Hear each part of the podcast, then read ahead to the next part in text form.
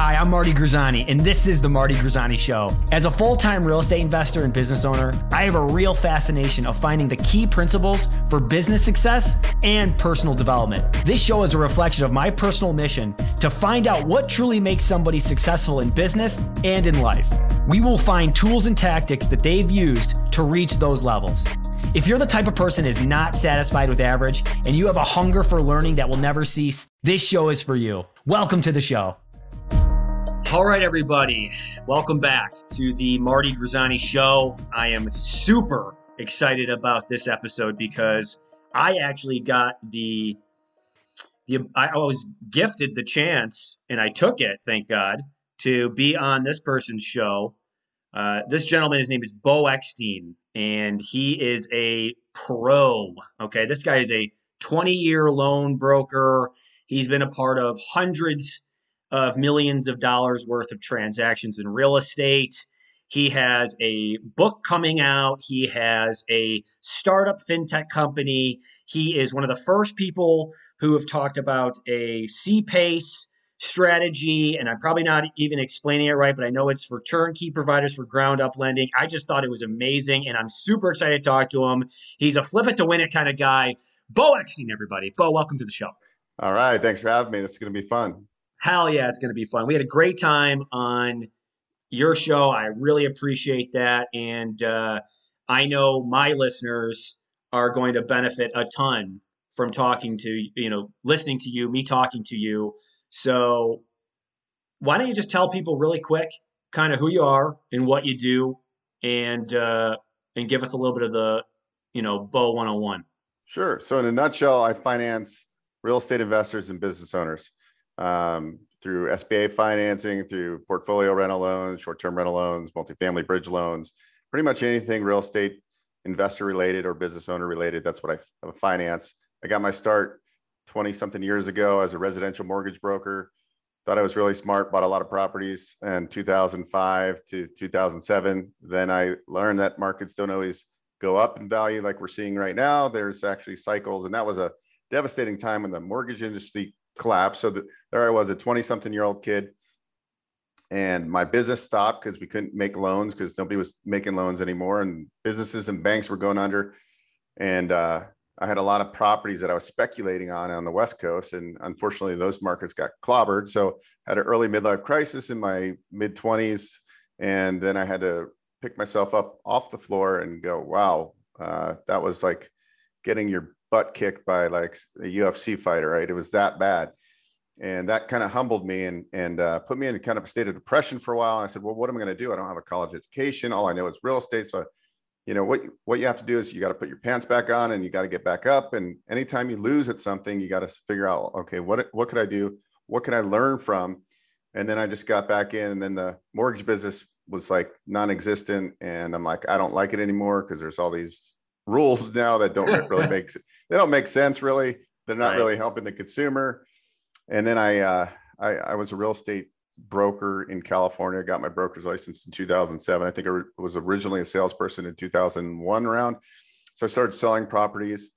Um, I uh, ran into a friend of mine, and I didn't realize that he had a he was a managing member of a private mortgage fund, and they did fix, fix and flip and construction loans for investors so I started doing all the business development. We ended up starting our own brokerage, lending money to fix and flippers. I got into house flipping then because I'm like, hey, if, if these guys could do it, I could do it. And then we're it was so easy back then. You could just go on the MLS, pick off deals, and fix and flip them and make money. I didn't have any credit. I had uh, bad credit and uh, no money at the time. So what did I do? I effectively partnered. I had a contractor that would do the do, do, do the work at cost and a money partner and we, would split profits a third, a third, a third.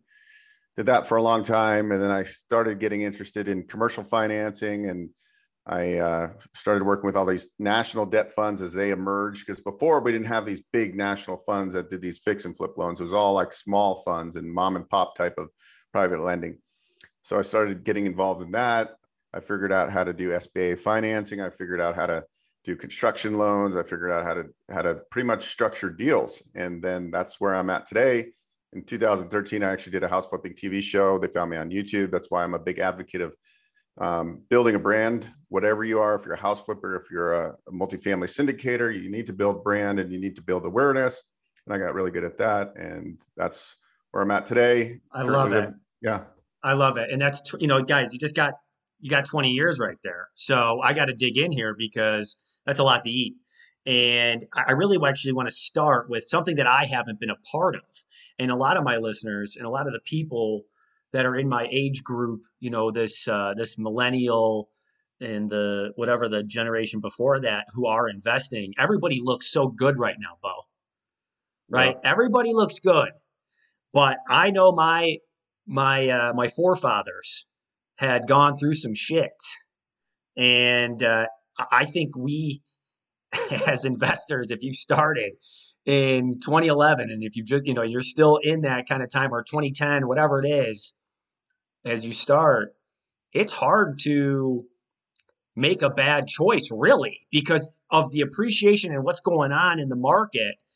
So let's start with so you bought, you said you had a bunch of rentals, right? Or you bought a bunch of properties. What what was the deal? What were you doing? Where was this? So I was uh I grew up in California in the San Francisco Bay Area, and then I relocated to uh, Nevada. I lived in Incline Village, which is a very expensive, very expensive market uh, on the Nevada California border. We have Lake Tahoe, which is one of the most beautiful lakes in the world. Yeah. And so in this little area, they say the billionaires kick out the millionaires because it's all billionaires that live in this market. So okay. um, we opened a mortgage company on that side because we needed the brick and mortar location to open a Nevada branch and I ran a residential mortgage company. And then I'm like, okay, well, the market's booming. Let's start buying up as many properties as we can. Right. So I started buying properties throughout Nevada, which is one of the hardest hit markets when the downturn happened. I mean, property values decreased by 60%. So I was kind of um 60% in some of that. Yeah. Yeah. And that crazy. can happen again, Beau. Yeah. I mean, that was a, uh, one of the probably biggest downturns in, in, in the history of the world. But yeah, I mean, it, it it also created. So you think that might be just a thousand year flood? Like, hey, probably nothing to worry about for the next 10, 15 years. Well, I don't. I wouldn't say that, but I would say that that was. I don't think we're going to see a 50% market correction in in residential prices because there is a there is kind of a shortage of housing. But I do think these these corrections sneak up on us. Mm, and everybody's okay. everybody's an expert, so everybody has their opinion right now. Um, right but I think I think you know knowing what I know now, I wouldn't be speculating on on big renovation projects.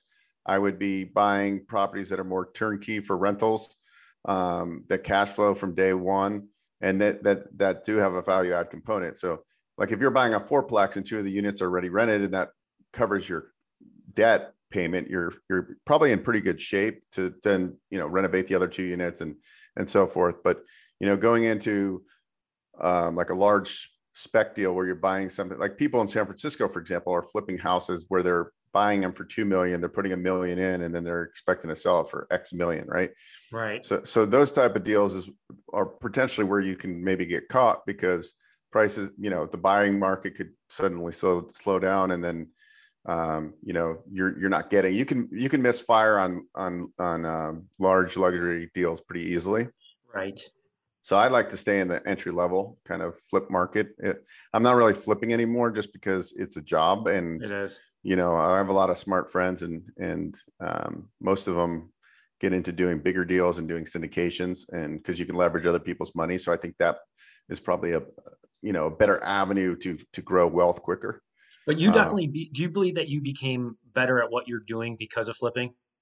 Yeah, I mean, I think um, when I was selling houses, I think my competitive advantages is is like, okay, we know how to like take this floor plan and open it up, make it more appealing.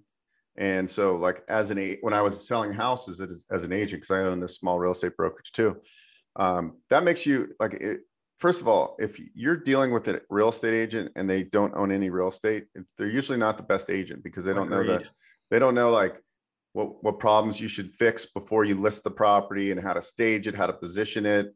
Because you know there's certain things that you know you're going to get caught on and then and then when the when the market changes like right now people are waiving contingencies. Oh i don't need contingencies but in, when the market changes, then the buyers are more picky, and then they, they can eat you alive. Like they can find things on the inspection and say, "Oh, right. well," and then all of a sudden, oh, there's uh, foundation issues and this and that. It's gonna, and then they get these inspectors that say it's going to be fifty grand to fix, and so then you start, especially in older housing stock, you find a lot of that kind of stuff. So right now, everybody's like, "Oh, no appraisal contingency, no inspection contingency," and I think that's when the market changes. That's where those people start getting picked apart, and then it's always sucks when you're on the selling side and you have that property and an inspector comes by and just eats you alive. And like there's not a there's not like 20 other buyers you know behind that buyer. So you're you get kind of scared because you're paying four or five grand a month in debt right. service. And right. oh god that and if you have a couple of those properties that you're feeding every month it doesn't take long before you deplete your savings. And that's when you get into issues.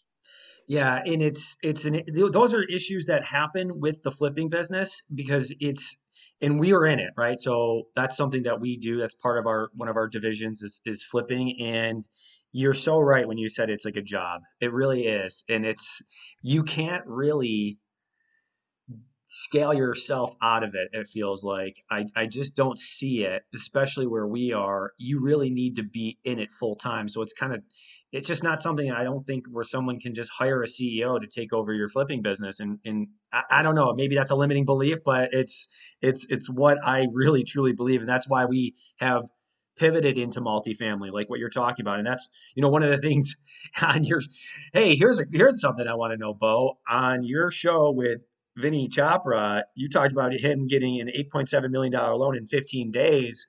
Can you do that for me? Can you promise that you can do that for me? Yeah, I mean, money right now, money's easy to get. it, it really, it really, on a multifamily deal, we have debt funds that it's pretty simple. It's it's kind of like the fix and flip formula. What's the purchase price? What's your capex or renovation costs? and what's your stabilized value? What's the ARV? We call it multifamily, call it, call it stable, stabilized value. So we get an MAI appraiser, and this is for four units plus. And so we can do 80, 87% of total project cost, means 87% of purchase, 80% of rehab um, on bridge debt. So then, then they, they fund control the construction. So it's just like a fix and flip loan, really. Um, and our gross, gross loan amount can't exceed 75% of the stabilized or the ARV. So it's it's very similar to like a fix and flip model because most fix and flip lenders lend 70 the max loan uh, gross loan amount can be 75% of the ARV. So they That's always crazy. say yeah, yeah. So it's aggressive because hard money lending back in the day, we didn't have 30 year portfolio rental loans that you don't need income docs. Right now, it's like a blessing. I'm closing a few deals right now, and I, you know, the rates have gone up so much in these DSCR loans now like uh, can you explain were... that a little bit Beau because some of us especially myself you know we're getting into it but we don't really know all the the lingo lango so what, what is that sure so um, what i kind of what i do or part of what i do is a lot of investors they uh, BRRRR properties right correct buy, right buy renovate rinse repeat refi uh, in not in that order but anyways um, so we get a fix and flip loan at 85, 90% uh, purchase price, and then the, the lender holds back the construction. So we, we only need to put down 10%, right? 10 or 15% of the purchase price. And then we, we fix the property, but we're not going to sell it because selling property is, you know, short term. You get taxed the most on it. We really want to BRRRR out of it. And we want to keep it as a long term rental or short term rental. And so then these DSCR loans, which are called debt service coverage ratio, we don't need we don't need to go to a conventional bank and give them our tax returns anymore. Debt service coverage ratio is based on your credit score, that the property cash flows, and the loan to value. That's how we price these loans. That's and that's it. Yeah. Yep. Wow. Yep. So on a ref, cash out refi, you can go to about 75%. So if you BRRRR correctly, you should be get, able to get all your money out at 75%, right? you might even be able to make money yeah yeah if you do if you buy really good you can you can some people get cash back and usually you want about right. six six months of seasoning so you want to wait about six months because that opens the door to being able to use new appraised value okay no so it, it really can be used you know the same BRRRR model that you might use for a single family can truly be used for a hundred unit building yeah it's the same process that's insane. I think if people start to, and that's again easier said than done, but if you work on that and that your mindset is, hey, this guy or this person is doing it, why not me? Well, you know, why not me? And that's what we continually stress in our company is why not us? You know, and and that and that kind of goes to for you, right? Beau, that's you know, I've your 20 year career is is really impressive considering that you got punched in the face so hard when I'm sure that you have peers that also got punched and have completely either got out of the business or they're just maybe they're still stuck down there you know and spiraling. And I, maybe maybe not. I hope not. But i know a lot of people have you know because that's that's what happens. Here's another thing i want to talk about because i thought it was really interesting is this uh, you are certified or you're the only person i've ever heard that can what's this pace equity or pace capital? So, so, uh, sure sure. So c pace financing? Yes. It's uh it's basically a state enabled program so not every state has it yet but but basically people that are doing a, like bigger construction projects where they're going to keep the property most of the time it goes in the capital stack so so they might so let's just say somebody's buying a, a distressed multifamily property and it's like 200 units um, and they have a bank that's bank or a private mortgage fund that's going to lend 75% of total project cost means they still got to bring 25% of equity in. So what what CPACE financing does, it it funds all the green eligible items in a construction build.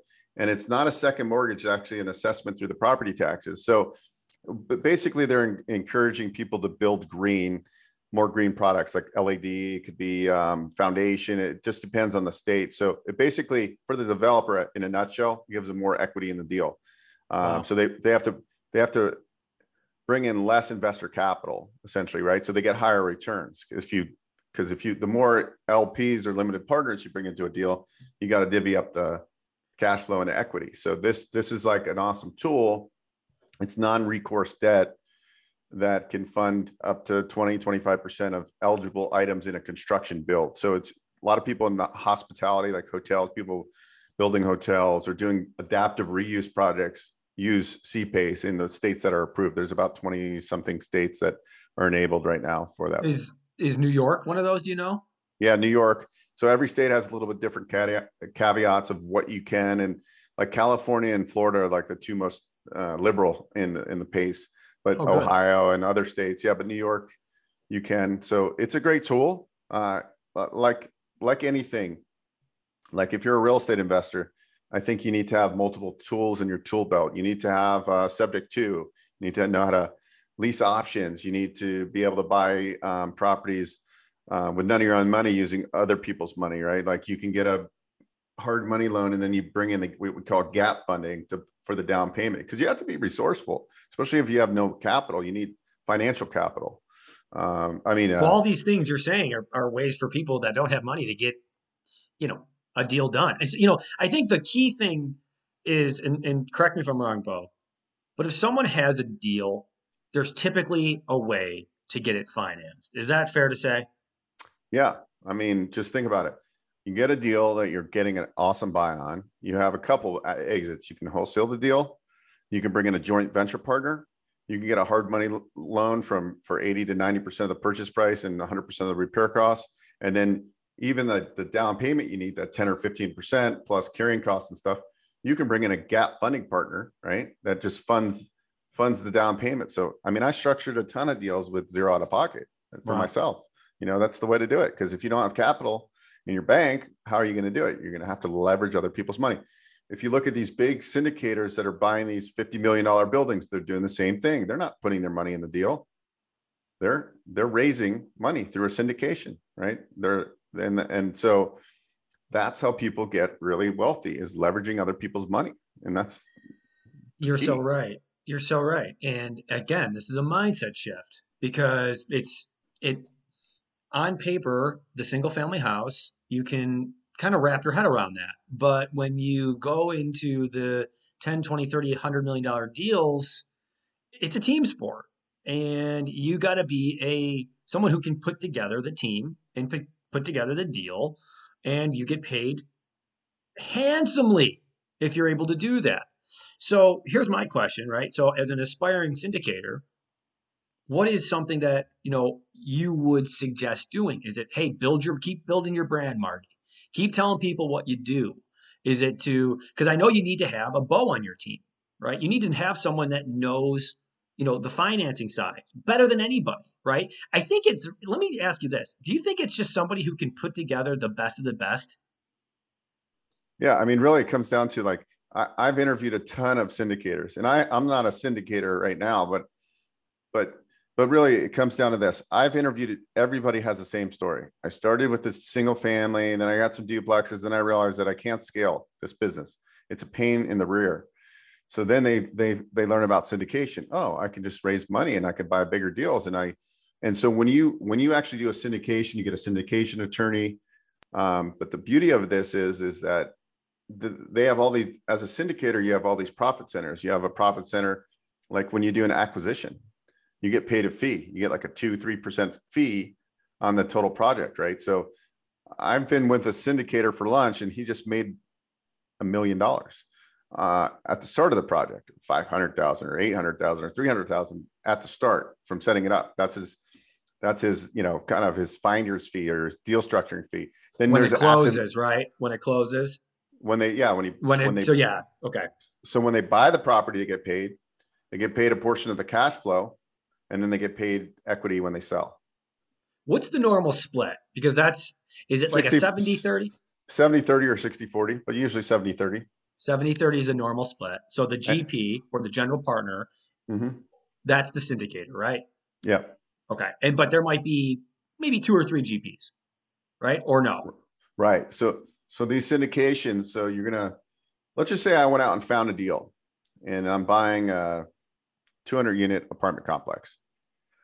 Um, and to get agency debt, and it, well, everybody talks in multifamily about agency debt. That's Fannie Mae and Freddie Mac. It's non-recourse debt. It's the best multifamily financing besides HUD. But anyways, so and non-recourse just basically means so because guys, I'm learning as we do this, right? This is my this is my own journey that also my uh, listeners are following along that I'm sure are you know typically on the same track as me, but is uh, non-recourse basically means if something were to happen and things go left sideways i don't become liable where i then have to declare bankruptcy. Is that something about around around the right what i'm thinking?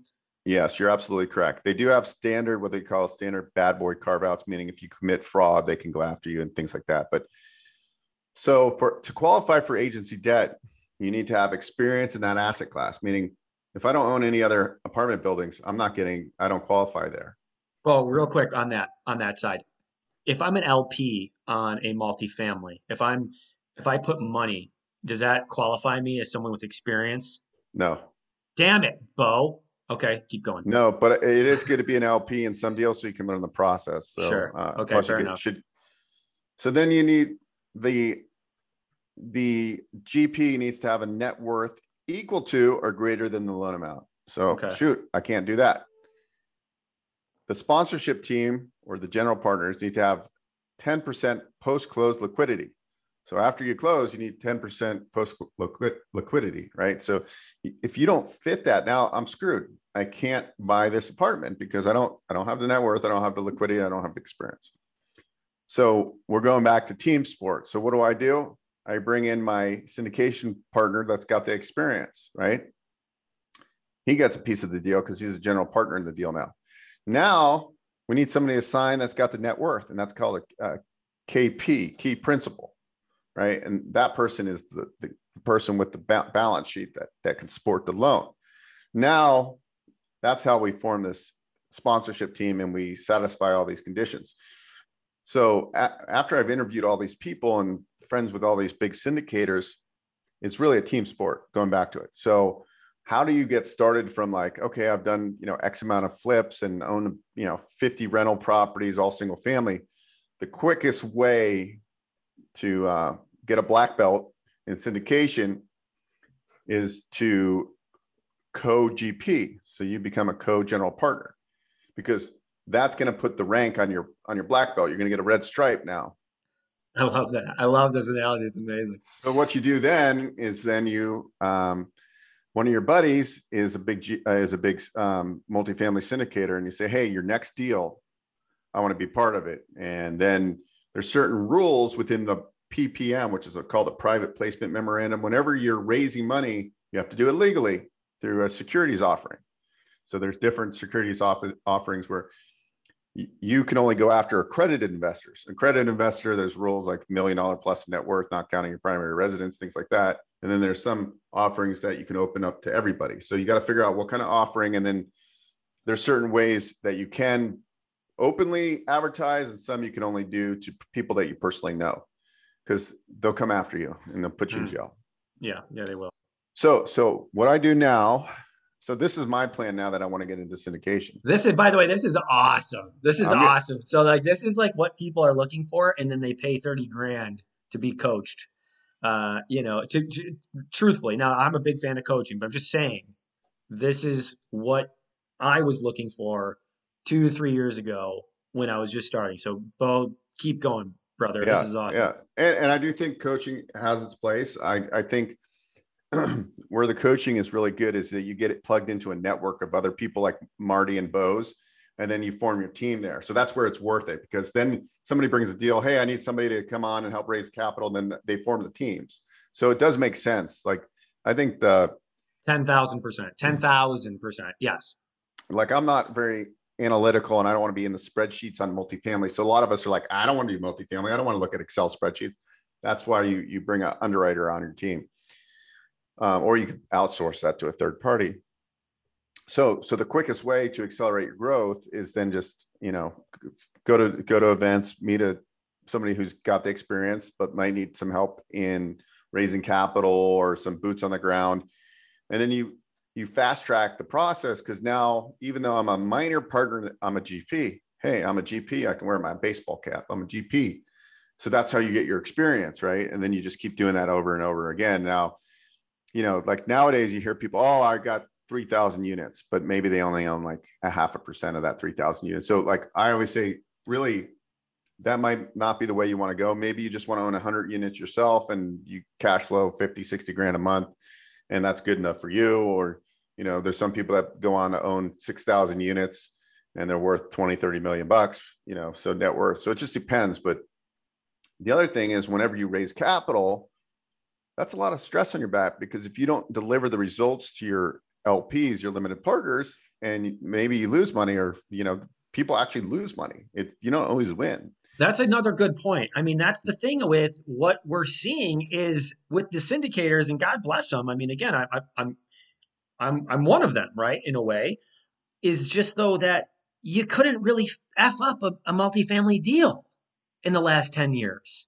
right? And so, I don't know. It, there's a little bit of like a, uh, you know, I think Beau, and correct me if I'm wrong. There have been some people who've gotten into this game, and they're putting together deals that are ba- you know they're on a shoestring and they're barely making sense and if there's just a bit of a correction it could be a it could just become toppling down in this especially in this industry of you listen to all these people doing it the podcast became huge there's so many people that are saying they're you know syndicating and they're doing you know again i know there's 90% of them are doing it the right way but there's the scary 10% where it's like hey by the way you can lose money and you could be losing also you can lose money on people who do a good job right so that's a part of investing it's not always a win Yeah. And uh, I interviewed a gentleman yesterday and uh, he, he owns a lot of multifamily student housing. When COVID happened, um, his occupancy went from 90% to like 49%, right? He told me on one project right now, he's stroking a check for $110,000 a month. oh And he said, he said, that's why I'm super, and now it's come back and he's starting to do better. But he said, that's why I always take money and I have a nest egg because who would have guessed we were going to have COVID and student housing went from 90 to 45% occupancy or whatever, right? that black swan event that black so, swan event so, so fortunately, this guy has was smart and he put away millions of dollars. So, I mean, 110 a month probably hurts, but for him, he was he prepared. So even when you're flipping properties, you you got to be careful. And um, you know, everybody's like not really thinking like. So I get a lot of newbie people that want fix and flip money, and it's like, okay, well, I, you know, they send me over. Their information. I'm like, okay, there's not that much money in your bank account. Who's putting the money down? Oh, okay, we're getting money from this person. Okay, great. And like what nobody thinks about is like, even though I'm lending 85 or 90% of the purchase price and 100% of repair costs, what about your carrying costs? You got to pay that $2,000 mortgage payment every month. Utilities. What, what happens when your $50,000 construction budget becomes $80,000? And when you're doing a construction holdback, you only get paid, you only get those draws when you make progress. So when we fund these construction rehab loans, I have 50,000 allocated. We look at a line item construction budget and you got to make progress before you get your first draw. So I'm like always trying to tell people, listen, you need down payment, closing cost reserves, miscellaneous, contingency reserve, and you need money to get the project started. Because what happens if you like close on the deal and now you're like, trying to scrape your pennies together to get your, get the contractor actually do work. And so people fail before they even start because they're not. Oh, it's good, they're, man. They're, they're not. They're not planning. They got to plan. Like you got to think about this because that's how you get burnt. And everybody well, thinks, it, yeah, it's crazy. No, it, but that's that's why you teamed up in the beginning. That's why you, you know, a third, a third, a third. And yeah, maybe you didn't get 100% of the proceeds, but you learned a ton, you still got paid, you got the information you needed, and then you got a track record, you got credibility. So you, you see these people that just try to like, they try to think that it's, you know, it's everybody against themselves and it's and it's uh you know it, that's not the right way of thinking about it. You got to try to get as many people involved especially in the beginning so you can build up that win. You need wins in the early on to to get that traction and, and really you know push that ball up the hill so that, that's awesome. It's so true. So true. Yeah. And then so many people right now, I, I want to quit my W 2 job. I want to go full time real estate. Well, that's great. I love the ambition. But sometimes I tell people, relax, buddy. Keep your job. It's easier to get bank financing. Let's stack up 12 months of reserves before you go full time. Let's think about these things. Like, think about even right now, all these people that are planning to BRRRR their properties and use these DSCR loans they were underwriting the deal with 4% money and now they're paying 6%, right? So what's that going to do to the whole equation? Great. And also, and also all these people buying short-term rentals, which is a great business. I have people crushing it, but is it, is it more of a demand now because of COVID? And like, is this going to normalize or will this trend continue? These are things that are kind of unknown. I mean, people always talk about there's shortage of inventory, which is true. But like once the media starts talking and there becomes that negativity in the in um, consumer mindsets shift, right? Like all of a sudden, we got to remember the government just printed trillions of dollars, so people have all this um, SBA, you know, PPP and EIDL loans and all this stuff. So that kind of helped a lot of people, right? Because they gave they gave 30 year loans at 3.75 percent to people, business owners, and so a lot of people, you know, I talk to people all the time people that were doing pretty good get like two million dollar EIDL loans. Um, so, so that, that that's helping the economy. They were pretty smart. Like, I think the money went to people, business owners that necessarily didn't need the money, uh, um, which is probably the plan because if they didn't really need the money, then those are the people that would probably best utilize the money to grow their businesses. So I think that's it. Didn't really go to the people that like are homeless and it went to business owners which was smart by the government actually, because that did stimulate the economy pretty well. Because when you when you get a chunk of change at 3.75 percent, you can do a lot of you can grow your business pretty significantly, right? Like you can do a, a lot of those capital improvements, the hiring, all the things that you know the government probably we needed at the time, yeah. right? Yeah. Is, is get that money going and working. No, that's awesome. Uh, you know, Beau, one of the things that we always think about, you know, here is you know what's the next step right? Like what's what's it what's it look like in five years from now? So like for for you two things. What do you think the economy or i guess i should say what does the real estate market look like in five years? Or maybe even a year? Like yeah. i don't know if you can even think that far out because i know it gets a little tricky but are we are we good? Like are we good buddy? Like we got anything to worry about? Like i know you see these interest rates are increasing and are people screwed? Are, are people refinancing because they need the money? Um, what's the deal? What are your thoughts there? So I, you know, I missed the boat. I should have been a little. I had a, a loan in uh, to refinance three of my properties, and for whatever reason they didn't order the appraisal on my four unit property and like i got it like 45 days after i put my loan application and it pissed me off right because the rates went up 2% but Damn. there's nothing i can do but the point is is i'm pulling out the cash and securing 30 year debt even even though the rates went up because i can utilize that cash now um because real estate usually in inflationary markets are a good investment. So i think all in all historically real estate is the best investment. It's just that you have to have you have to be able to withstand certain pressures and downturns that might come about in the future. So as long as you are buying for the right purposes and not stretching yourself too thin then i think you're going to be fine so that's what the goal is for everybody is like have a little bit of reserves not too much because we're in inflation and money in the banks you're losing money right so um and i think that you should diversify a little bit um, I think the focus, everything should be focused on cash flow, not appreciation. So, so all uh, in on crypto. Is that what you're saying? Uh, I don't really know much about the crypto market. I mean, if, if you understand it, I think people have made money in it. But if you don't understand it, you should probably wait. You should yeah. get educated before you invest. 100%. But I, but I think, um, you know, at the end of the day, what's your financial independence number? If it costs Marty, right. you know, eight right. grand every day or every month to pay his bills, um, and to put food on the table, pay insurance. That's your, it, once you get eight grand in reoccurring revenue that you're not actively working for, then you're, we're, we call that being a hundred percenter, meaning you have Ooh, enough cash flow. I Like to, that. That's yeah, the number, so, 8K. So, yeah. So then you work towards being a 150 percenter. Once you get to about a 200 percenter where, you know, like it costs Marty eight grand a, a month, but now he's got 16 grand a month coming in then then he's a 200 percenter because he has that extra eight grand right? So once you have that extra extra eight grand all you do is then you're like a full-time investor. Ooh, yes. i love that. That's a great I, i've never heard that. That's awesome. What's that called? Just be a two percent be a 200 percenter. Yeah. So you start first your goal is write out all your expenses what it costs food movies sushi everything. Yeah. What's what's that number and it's going to scare you. I did that one time and I was like, oh my God, I, no wonder why I have no money. I'm like, I have like, I mean, I have, I have apps right now. I'm paying $400 a month for, I'm like, do I really need this? You know, is it really moving my, the needle for my business? So you add up all these expenses and then that's the first step. Cause that's like a rude awakening between right. like Google storage and zoom and this and that and that. And you're like, whoa, I know it's some of, most of it's business, but it's like, where can I cut there um, that I'm not using that? And maybe save a thousand bucks a month I'm not big on saving the money. I'm more big on making the money. Yeah.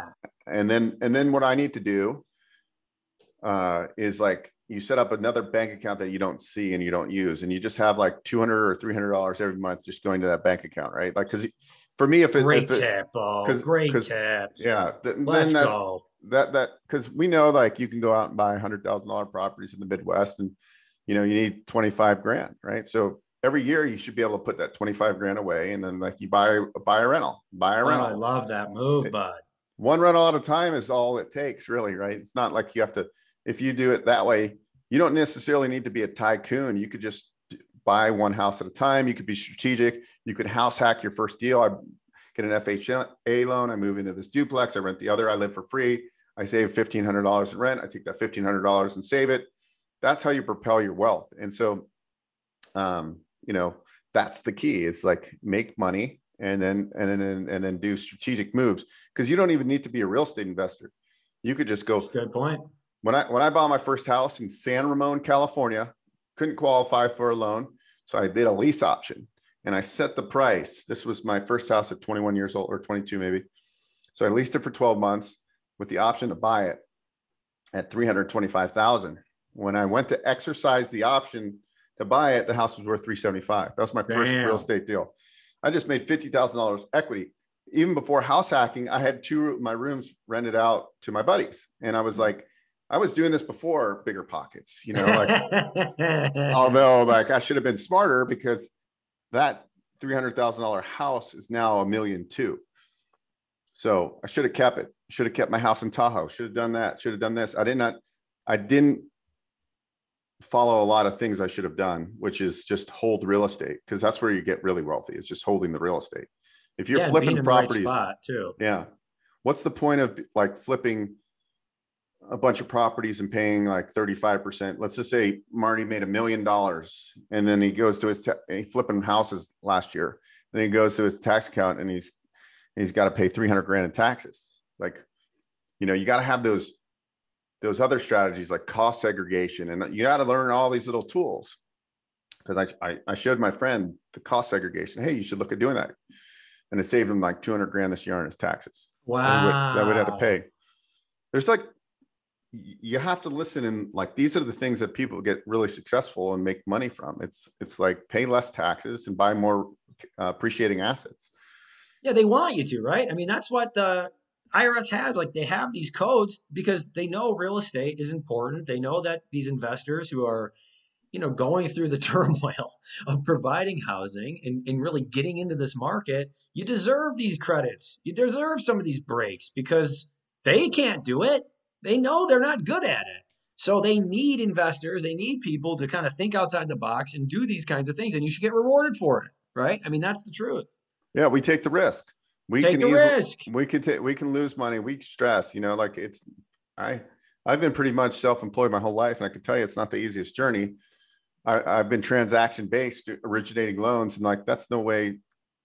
I I would have done things way different. Um, but all I can do now is just say, hey, people, like if you're looking to get into real estate, here's what I would do now after 20 years of watching people be really successful.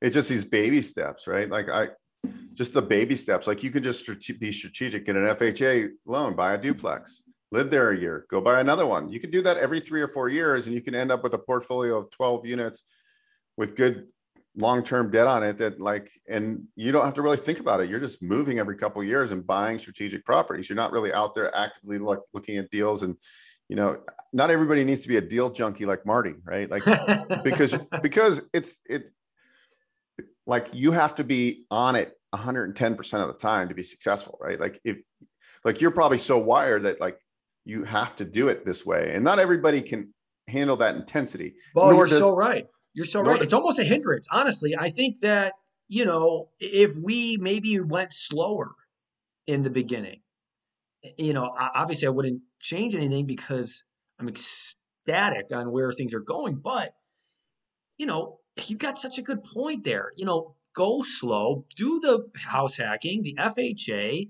Here's what you got to do, though. And here's what people don't want to do it's going to be uncomfortable to have a duplex and be a house hacking in your first buy.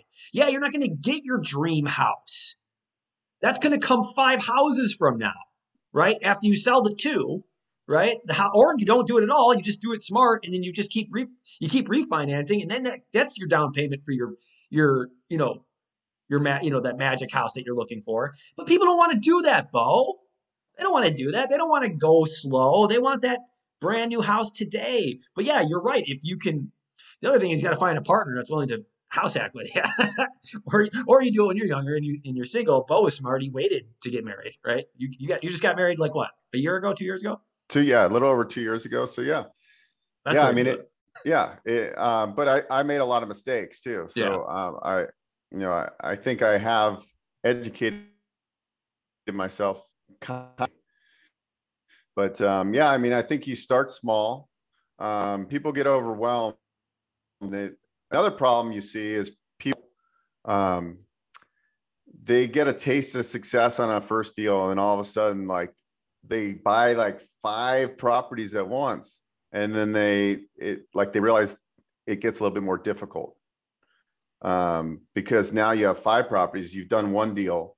Like when i first went and started buying in the midwest we bought all these big renovation deals. And we didn't have the team. We didn't have it was like the stupidest thing ever. We should have just we should have bought cosmetic deals got them rented out and then kept on replicating. I got hung up because i bought these 19 early 1900 houses that need these huge renovations and trying to find contractors if- anybody's deals with contractors is not the easiest thing and especially in this market. So you know these are learning mistakes that i see reoccurring. You know everybody's like all these flippers oh i got this deal under contract in san francisco because that's where i grew up so i did a lot of deals in the bay area. And these guys would come in and like oh, i'm buying it for a million i'm going to put in 500 i'm going to sell for 2.5 million. Well the problem is you got to get plans permits you got to be able to carry that $10000 a month debt payment and people don't think about it. And then the reality comes. And I've seen so many people, even in a huge appreciating market, get their butt handed to them. That's a good point. Yeah, yeah. I well, I did the biggest deal I've done was like a I forgot what we bought it for. It was like like a million five purchase, and we were putting like originally we are going to put like 200 in, and ended up being like 400. Oh God. Uh, but you know that I remember we were it was like twelve thousand dollars a month of debt payment, and it took like we had a contractor that basically walked off the project, and we had to pick up pieces. Uh. And thank God that the market in San Francisco at the time was booming, and, and and we ended up breaking even. I think I think I might have lost like four or five grand of my own money, but but that could have been so ugly. It could, could have been, been so, so, much worse. Thank God yeah. the market was in our favors. yeah, I you know I know I interviewed one guy and I think he lost two hundred grand on a flip in the Bay Area. Minga. And then he's like, I'm getting into buy, fix, and hold. I'm like, yeah, that's probably a better. And now he's crushing. He's got 30 something rentals and and and you know, so if somebody's never lost in real estate, there's probably they probably haven't done enough deals because you're gonna lose on a deal. Um, and it's just the it's just the bottom line. Like you can't bat a thousand. You just can't. And some no, deals, and I don't and I don't want to work with people who bat a thousand. And that and that's why, you know, guys, for people who are thinking about, you know, looking for lenders on anything, Beau can handle all of those things for you. I mean, at least reach out to him. He's uh, probably one of the the most active on LinkedIn. He's got his website. Beau, what's the website people can go to if they want more information on you? Sure, they can go to beaueckstein.com. That's B E A U E C K S T E I N.com or they can um, go to uh, my podcast too. They can listen to, I talk about lending, which is investorfinancingpodcast.com, or you can go to YouTube and find it and go in the search bar and put investor financing podcast and you'll find the show. We talk about financing and we interview real estate investors too. It's an amazing show. Beau's an amazing guy. And I know that for people who are looking to talk to people in real estate, you want to talk to somebody who has been through a few cycles and uh, and also got out of them and, and being even more successful after. And Beau is that kind of guy. Beau, I just uh, want to be cognizant of your time. I thank you for showing up and being a part of this. This is a journey, and uh, God bless you in your journey. Thank you very much. It was great to be on the show, and look forward to connecting with you again, Marty. Hell yeah, brother! Thanks for being here. See you guys. Thank you for tuning into the Marty Grisani Show. If you're listening on Apple Podcast, leave us an honest rating and review. If you're on Spotify, make sure you follow us for weekly episodes.